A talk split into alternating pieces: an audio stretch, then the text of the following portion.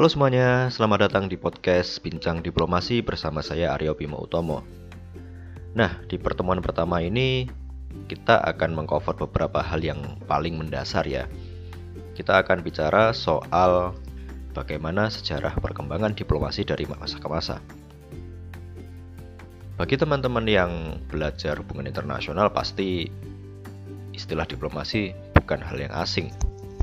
Bahkan dia adalah istilah yang nantinya akan teman-teman senantiasa temui sampai skripsi, sampai lulus.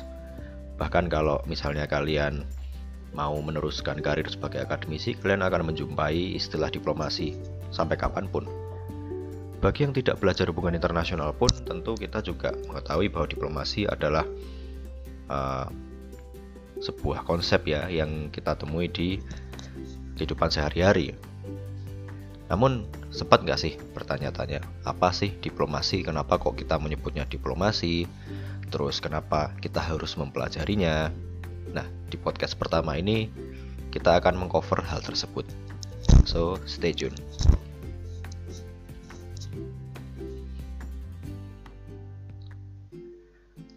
Oke teman-teman. Pertama-tama kita harus ketahui diplomasi dalam hubungan internasional melalui definisinya dulu. Diplomasi kalau kita kaitkan dengan istilah itu berasal dari bahasa Yunani yang artinya diploma, artinya gulungan dokumen. Ya, teman-teman tahu ya kalau kita lihat di di film-film ya, misalnya ada orang apa lulus kuliah wisuda itu kan selalu digambarkan pegang gulungan. Nah sebenarnya itulah yang disebut dengan diploma pada awalnya pada masa Yunani kuno. Kemudian itu berkembang menjadi istilah yang kita kenal sekarang sebagai diplomasi karena dulunya orang-orang yang memegang gulungan itu uh, itu adalah orang-orang yang diberikan izin yang kemudian setara dengan paspor pada hari ini. Jadi dulu itu eh, orang-orang misalnya mau melintas ke negara lain atau mau berkunjung ke negara lain itu dibekali sebuah gulungan yang menunjukkan bahwa orang ini adalah utusan yang sah dari sang pemimpin atau raja atau kaisar atau apa pun. Nah, jadi orang-orang yang pegang diploma tersebut adalah yang kemudian berkembang menjadi diplomat pada hari ini. Nah, pada era Renaissance, era pencerahan di Eropa, diploma yang dimaksud ini adalah surat penugasan dari gereja Katolik jadi gulungannya ini adalah gulungan yang diberikan oleh uh, paus untuk orang-orang yang diberikan otorisasi untuk berkunjung ke negara lain. Kok bisa sih sekarang orang-orang yang uh, utusan duta besar itu disebut diplomat? Ya karena lama-lama istilah ini berkembang menjadi korps diplomatik. Ya, jadi digunakan untuk menunjuk kepada personel dengan penugasan-penugasan tersebut gitu teman-teman. Jadi kalau kita melihat pada sejarahnya begitulah kita akhirnya bisa sampai pada definisi diplomasi yang pada hari ini kita ketahui bersama. Jadi sebenarnya bukan pada kegiatannya melainkan pada sebuah objek yang dulu dipegang oleh para utusan negara sehingga mereka bisa berlalu atau ya mondar mandir di negaranya orang dengan tanpa beban karena mereka sudah punya otorisasi dari pemimpin negaranya. Nah, saya punya quote yang unik nih dari uh, Will Rogers ya. Dia mengatakan bahwa diplomacy is the art of saying nice doggy until you can find a rock. Nah, lucu itu. Jadi diplomasi itu diibaratkan sebagai uh, kita ini semacam mancing anjing lewat ya kita bilang nice doggy, nice doggy, tapi sebenarnya kita ini pegang batu atau kita sedang cari-cari batu. Nah, dengan istilah lain ya sebenarnya kita ini punya kepentingan tersendiri, tapi kita coba untuk uh, mengajak pihak lain yang tadinya berseberangan dengan kita supaya mau memenuhi kepentingan kita. Nah, bagi yang belajar HI mungkin sudah familiar ya dengan konsep kepentingan, kemudian konsep power. Nah, bagi yang masih awam atau belum belajar HI, sebenarnya diplomasi juga terkait dengan bagaimana kita memenuhi apa yang menjadi kepentingan kita. Dan kepentingan itu bukan sesuatu yang asing ya, kita pasti punya kepentingan di mana-mana. Jadi kalau uh, ada istilah kepentingan politik, ada istilah kepentingan apa, jangan terburu-buru terasosiasi ke hal negatif dulu. Karena sebenarnya kepentingan itu juga hal yang sangat uh, mendasar gitu. Kita mau minum itu juga kepentingan. Kita mau makan tapi ternyata warungnya tutup itu juga kepentingan. Akhirnya cara kita berdiplomasi gimana? Misalnya kita minta makan ke rumah teman kita ngutang ke ke sahabat sendiri gitu. Itu salah satu metode untuk mewujudkan kepentingan dan diplomasi adalah salah satunya. Baik teman-teman. Jadi kurang lebih seperti itu ya kalau kita mengetahui apa itu istilah diplomasi dan bagaimana kita bisa sampai pada pemahaman tentang konsep tersebut. Nah, selanjutnya kita perlu paham nih, bagaimana sih sejarahnya diplomasi? Kok bisa kita mengenalnya sebagai sebuah aktivitas yang sangat populer pada hari ini atau aktivitas yang sangat uh, terkait dengan kenegaraan gitu ya. Kita kalau misalnya bayangin diplomasi kan bayangin orang-orang berjas gitu toh bayangin orang berjas, orang yang rapi, orang kalau makan selalu pakai table manner gitu ya. Padahal kita semua tahu kalau makan paling enak itu nggak pakai table sama nggak pakai manner gitu. Ya, kata dosen saya sih begitu, tapi kok bisa sih kita tadinya itu cuma orang-orang yang dipegangin gulungan sama paus, sama kaisar, kok tiba-tiba berkembang jadi suatu hal yang seperti ini. Nah, untuk itu teman-teman kita juga perlu mengetahui bahwa diplomasi itu juga tidak ujuk-ujuk kalau kata orang Jawa ujuk-ujuk ya. Tidak serta-merta menjadi kegiatan yang kita kenal seperti hari ini. Dulu kalau kita mengenal soal mengenal cikal bakal diplomasi, dia sebenarnya juga terkait dengan satu hal yang mendasar, yakni tentang berkomunikasi. Nah, teman-teman kita bisa melihat praktik pertama diplomasi ini uh, yang tercatat sejarah adalah dari bangsa Sumeria. Uh, Sumeria ini kalau teman-teman lihat di peta modern jelas nggak ada. Tapi kalau kalian mau cari ekuivalennya atau kira-kira ada di mana itu di daerah Timur Tengah ya daerah Irak. Irak situlah ya. Nah dia adalah dianggap sebagai peradaban yang tercatat pertama kali melakukan diplomasi. Ingat ya, tercatat. Jadi eh, bukti-bukti arkeologi itu mengarah ke sana. Mungkin mungkin saja ya ada bangsa-bangsa lain sebelum Sumeria yang sudah melakukan kegiatan diplomasi tapi sayangnya karena mereka tidak mencatatnya ya akhirnya nggak ada bukti arkeologi. Nah jadi Keunggulan bangsa Sumeria sebenarnya adalah kemampuan mereka dalam membuat catatan arkeologis. Itulah teman-teman, kenapa kita harus menulis ya? Karena menulis berarti meninggalkan jejak sejarah. Bayangkan misalnya suatu hari ya nauzubillah min ya manusia itu punah dan digantikan sama koloni kecoa misalnya gitu. Digantikan sama koloni kecoa, kecoa menguasai bumi. Wah. Kita eh, nggak uh, punya tulisan apa pun gitu. Ternyata tulisan kita yang ketinggalan yang tertinggal di bumi adalah buku harian kita yang kita tulis pakai tulisan-tulisan alay gitu. Bayangin ya yang nulis huruf A pakai 4 gitu terus nulis huruf I pakai tanda seru gitu. Itu buku harian terpendam di bawah tanah gitu setelah manusia punah terus tiba-tiba koloni kecoa uh, membongkarnya. Dan karena itu satu-satunya catatan yang tersisa akhirnya dikira bahwa bahasa manusia ya bahasa alay gitu.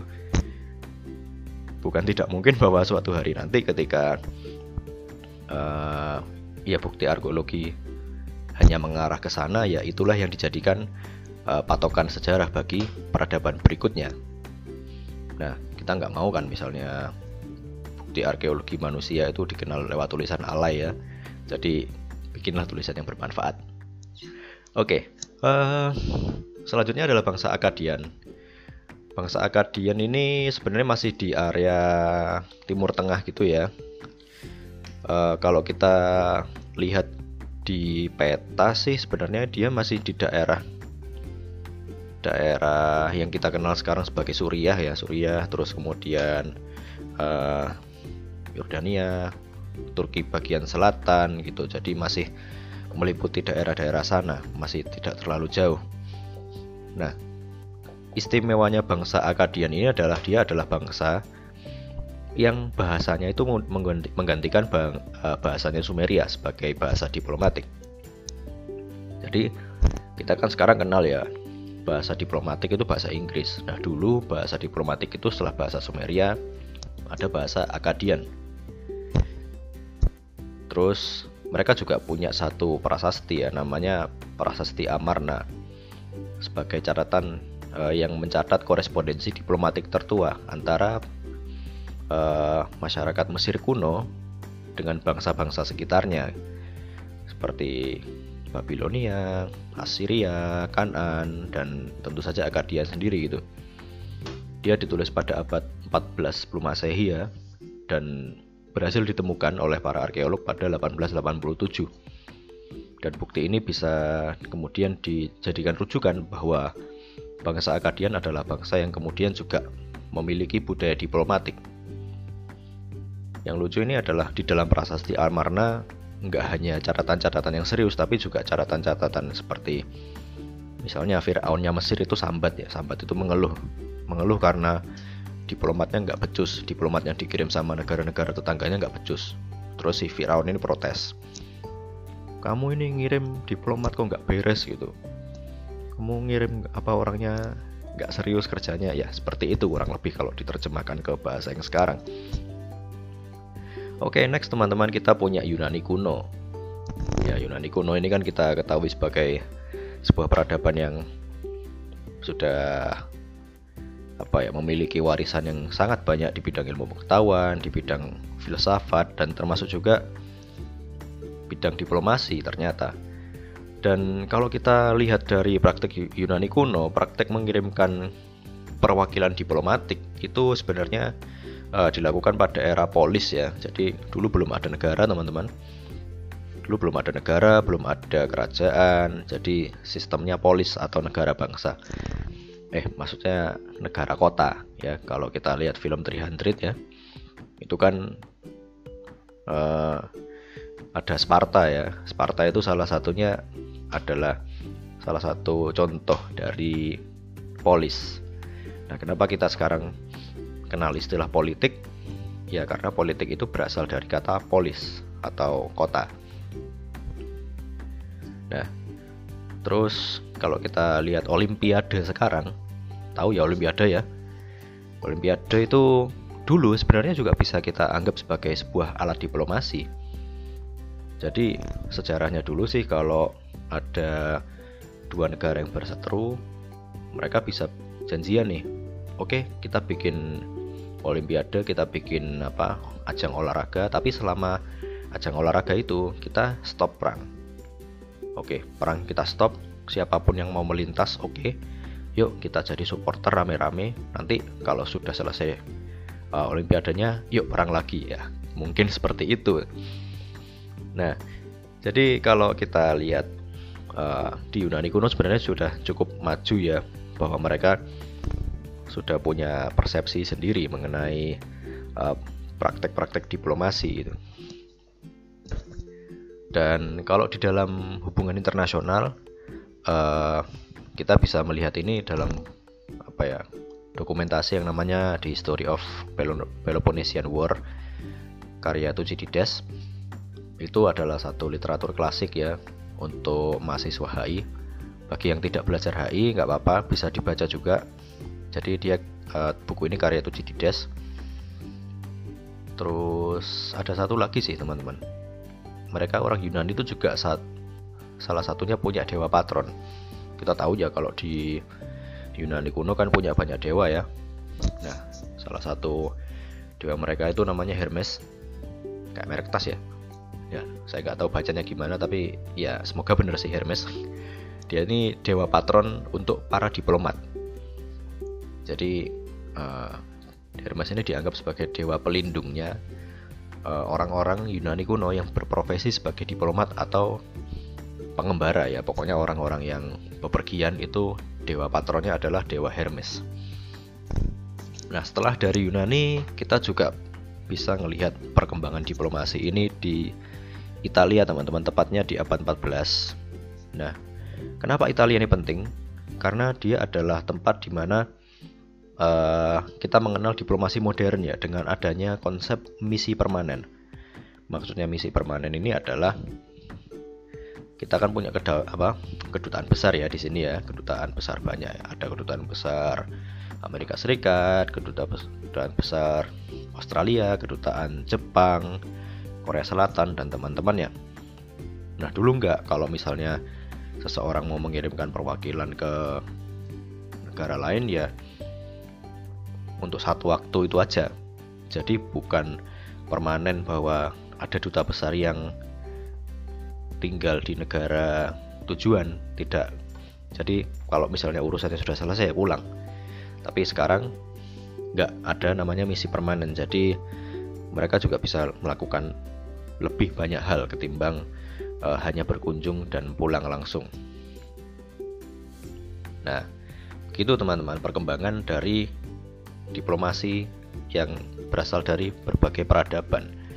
Dari situ kita bisa mengerti bahwa sebenarnya diplomasi itu bukanlah sebuah konsep yang benar-benar baru ya meskipun kita sekarang sudah melihat bahwa diplomasi itu identik dengan orang-orang berjas hitam, kemudian dengan table manner, dengan MUN, tapi sebenarnya kalau kita mau telusuri sampai jauh ke belakang, dia adalah praktek yang sudah dilakukan oleh peradaban-peradaban besar dunia.